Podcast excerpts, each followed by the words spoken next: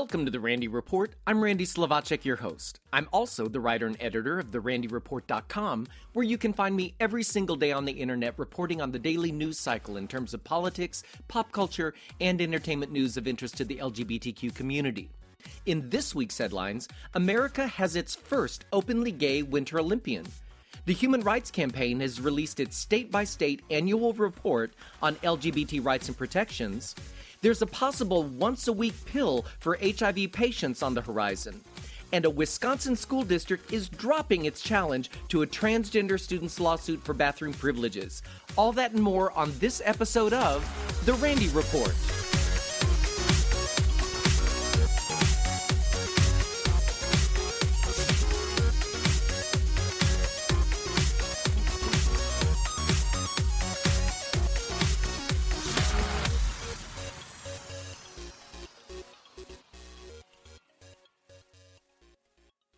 Let's start with some good news. After missing out on the 2010 and 2014 Olympic teams, 28 year old Adam Rippon made history this week as he became the first openly gay U.S. athlete to qualify for the Winter Olympics.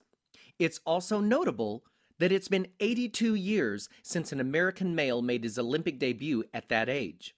But the achievement doesn't come without some controversy. After an exceptional short program at the U.S. Nationals this week, Rippon fell during the free skate on his opening quad jump. He also missed two critical triple jumps. Those mistakes landed him in fourth place. But the U.S. Nationals, while important, don't dictate the Olympic team. Due to his strong international resume, he was chosen for the team instead of U.S. Nationals second place finisher Ross Miner, who clearly had the long skate of his career on Saturday night. Miner was named to the team as an alternate, so he will make the trip to South Korea. Rippon joins 2018 national champion Nathan Chen, who won with a 40 point lead over his competitors. The third member of the men's U.S. team will be 17 year old Vincent Zhou, who claimed the bronze medal and many believe to be the future of American men's figure skating. Rippon told reporters, I'm really grateful that the selection committee looked at my body of work over the last two seasons. I feel that my experience will help me have the best performances at the Olympic Games, and it feels amazing to say that. Rippon, who came out in 2015, also spoke about how much the moment means to him and the LGBTQ community, saying this I think in this day and age, it's so important for you to be proud of who you are. I can't believe I am where I am today. I was just a little gay kid in the middle of nowhere, Pennsylvania. Growing up, I didn't have a lot of role models. I said if I was ever given a platform and had a chance, I would share my story. In addition to his world class skating skills, we can also look forward to his fresh and lively personality via his Twitter account. For instance, just before the US Nationals this past week, Rippon tweeted, I was recently asked in an interview what it's like to be a gay athlete in sports. I said that it's exactly like being a straight athlete lots of hard work, but usually done with better eyebrows, which I love. So, congratulations to Adam and the whole U.S. Olympic team. We'll be cheering for you. More good news a Wisconsin school district has agreed to pay $800,000 to settle a transgender high school student's discrimination lawsuit. Ash Whitaker, a former Tremper High School student, had sued the Kenosha Unified School District in July 2016 for banning him from the boys' bathroom, subjecting him to daily surveillance, and threatening disciplinary action for using the boys' bathroom. Whitaker graduated high school in June of 2017, days after the Seventh Circuit Court of Appeals ruled in favor of his challenge against the school district and upheld a lower court's decision allowing him to use the boys' bathroom for his senior year. Awesome. Now, as part of the settlement, the school district has withdrawn its U.S. Supreme Court appeal challenging that decision. The settlement also permits Whitaker to use the men's restroom if he ever returns to the campus as an alumnus or a community member. The school board recently voted 5 to 2 on the $800,000 settlement with Whitaker. Of that, approximately 650,000 will go towards Whitaker's attorney's fees and about 150,000 will go to Whitaker. Another win for the good guys.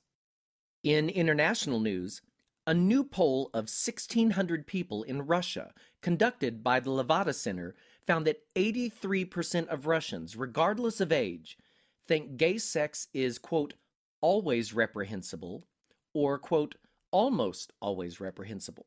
Wow. Mm. Only 8% of those surveyed expressed no disapproval of homosexuality.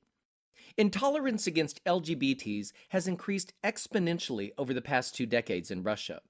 In 1998, 68% of Russians found gay sex reprehensible.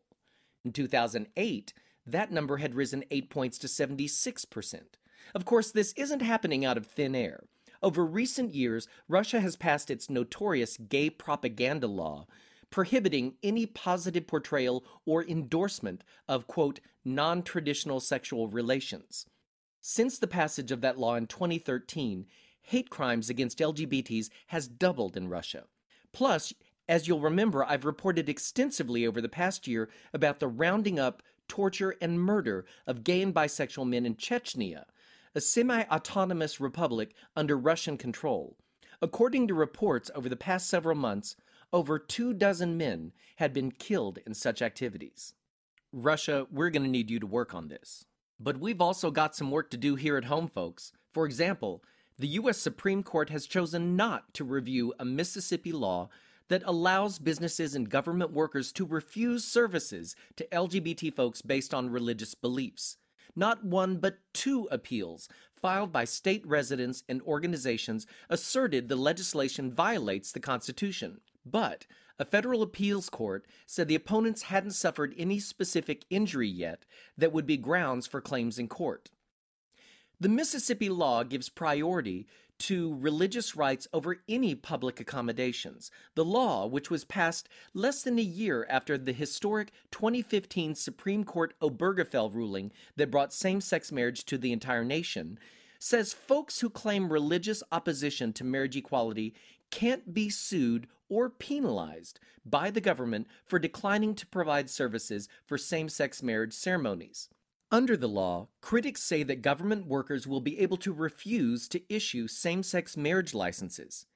And it lets adoption and foster care organizations decline to place children with LGBT families.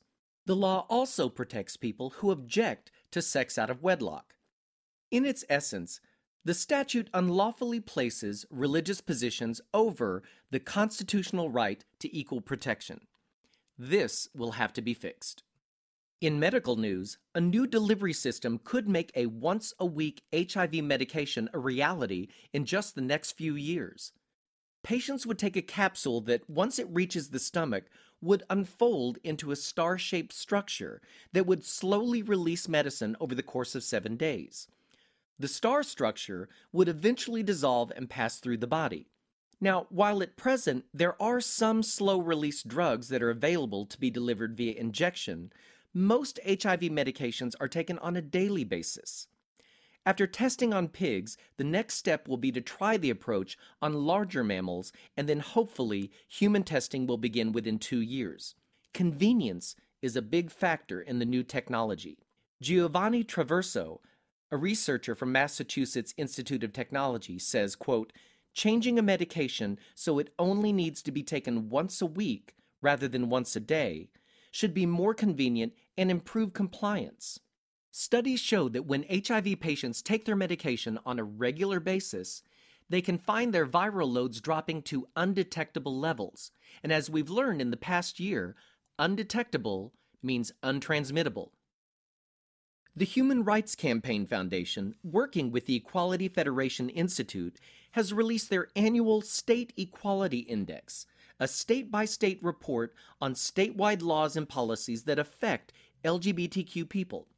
The report examines statewide LGBTQ related legislation and policies in several areas, including relationship recognition and religious refusal laws, parenting laws and policies, non discrimination laws and policies, youth related laws and policies, hate crimes, and health and safety laws. Once completed, each state is assigned to one of four distinct categories. In the top spot, 13 states and the District of Columbia rate the highest. in a category titled Working Toward Innovative Equality are California, Colorado, Connecticut, District of Columbia, Illinois, Maine, Massachusetts, Minnesota, Nevada, my state, New York, Oregon, Rhode Island, Vermont, and Washington. In the second spot, there are five states in the category named Solidifying Equality, and those are Delaware, Iowa, Maryland, New Jersey, and New Mexico. Coming up with a bronze are five states in the category Building Equality, and those are Hawaii, Indiana, New Hampshire, Utah, and Wisconsin. And then in fourth place, there are 27 states that have a lot of work to do. In the category named High Priority to Achieve Basic Equality mm. are Alabama, Alaska, Arizona, Arkansas, Florida, Georgia, Idaho, Kansas, Kentucky, Louisiana, Michigan, Mississippi, Missouri, Montana, Nebraska, North Carolina, North Dakota, Ohio, Oklahoma, Pennsylvania, this is a long list, kids, South Carolina, South Dakota, Tennessee, Texas, Virginia, West Virginia, and Wyoming. 27. Oi. Additionally, Human Rights Campaign polling data collected by Hart Research Associates shows that 59% of likely voters nationwide support laws that would prevent discrimination against LGBTQ people in the workplace, and 58% support protections in housing. Interestingly, 38% of voters interviewed for the poll believe that these protections already exist. This is why it's important to have this information and that we can share it with our friends and family in a civil discourse so that people who might believe that we're already protected by laws will find out no such thing. I want to give a quick shout out to Australia, where same sex marriage finally began this week. Australia is now the 26th country in the world to extend marriage rights to same sex couples. Aussie, Aussie, Aussie! Oi, oi, oi! Also, while I can't share it on a podcast, make sure you check out the new terrific ad spot by Head and Shoulders Old Spice featuring woofy out Olympic freestyle skier Gus Kenworthy. In the spot, Gus reflects on all kinds of pride that rests on his shoulders as he gets ready for the upcoming Winter Olympics, including pride of community, while he's holding a rainbow flag. You can find it on therandyreport.com. And finally, there is a passing of the torch happening on Broadway beginning today as Bette Midler, David Hyde Pierce, and Taylor Trensch will take their final bows in the uber successful revival of Hello Dolly. I made my Broadway debut as an actor in the 1995 revival of Hello Dolly with the legendary Carol Channing. It's truly a marvelous musical Valentine. It was thrilling to see Bette Midler headline this gorgeous new revival of Jerry Herman's wonderful musical. Bernadette Peters will be assuming the title role beginning January 20th, along with out actor Victor Garber as the half a millionaire Horace Vandergelder. Charlie Stemp will take over the role of Barnaby Tucker as Taylor Trensch moves over to another huge hit on the Great White Way, taking on the title role in Dear Evan Hansen. Kudos to the fabulous Miss Midler for her run in the show. Over the course of 277 performances and 554 standing ovations, she also takes home a Tony Award for her efforts. Bravo! And that brings me to the end of this episode of The Randy Report. If you enjoy the podcast, make sure you click the subscribe button on my page on iTunes, and then every time I upload a new episode, it'll be sent straight to you automatically. Also, I constantly see folks asking friends on social media for podcast recommendations. I'd love it if you recommend The Randy Report for people who want to catch up on LGBT news. And remember, you can find me every single day on the internet at therandyreport.com where I report on the daily news cycle regarding politics, pop culture, and entertainment news of interest to the LGBTQ community. Thanks for listening, folks. See you next time.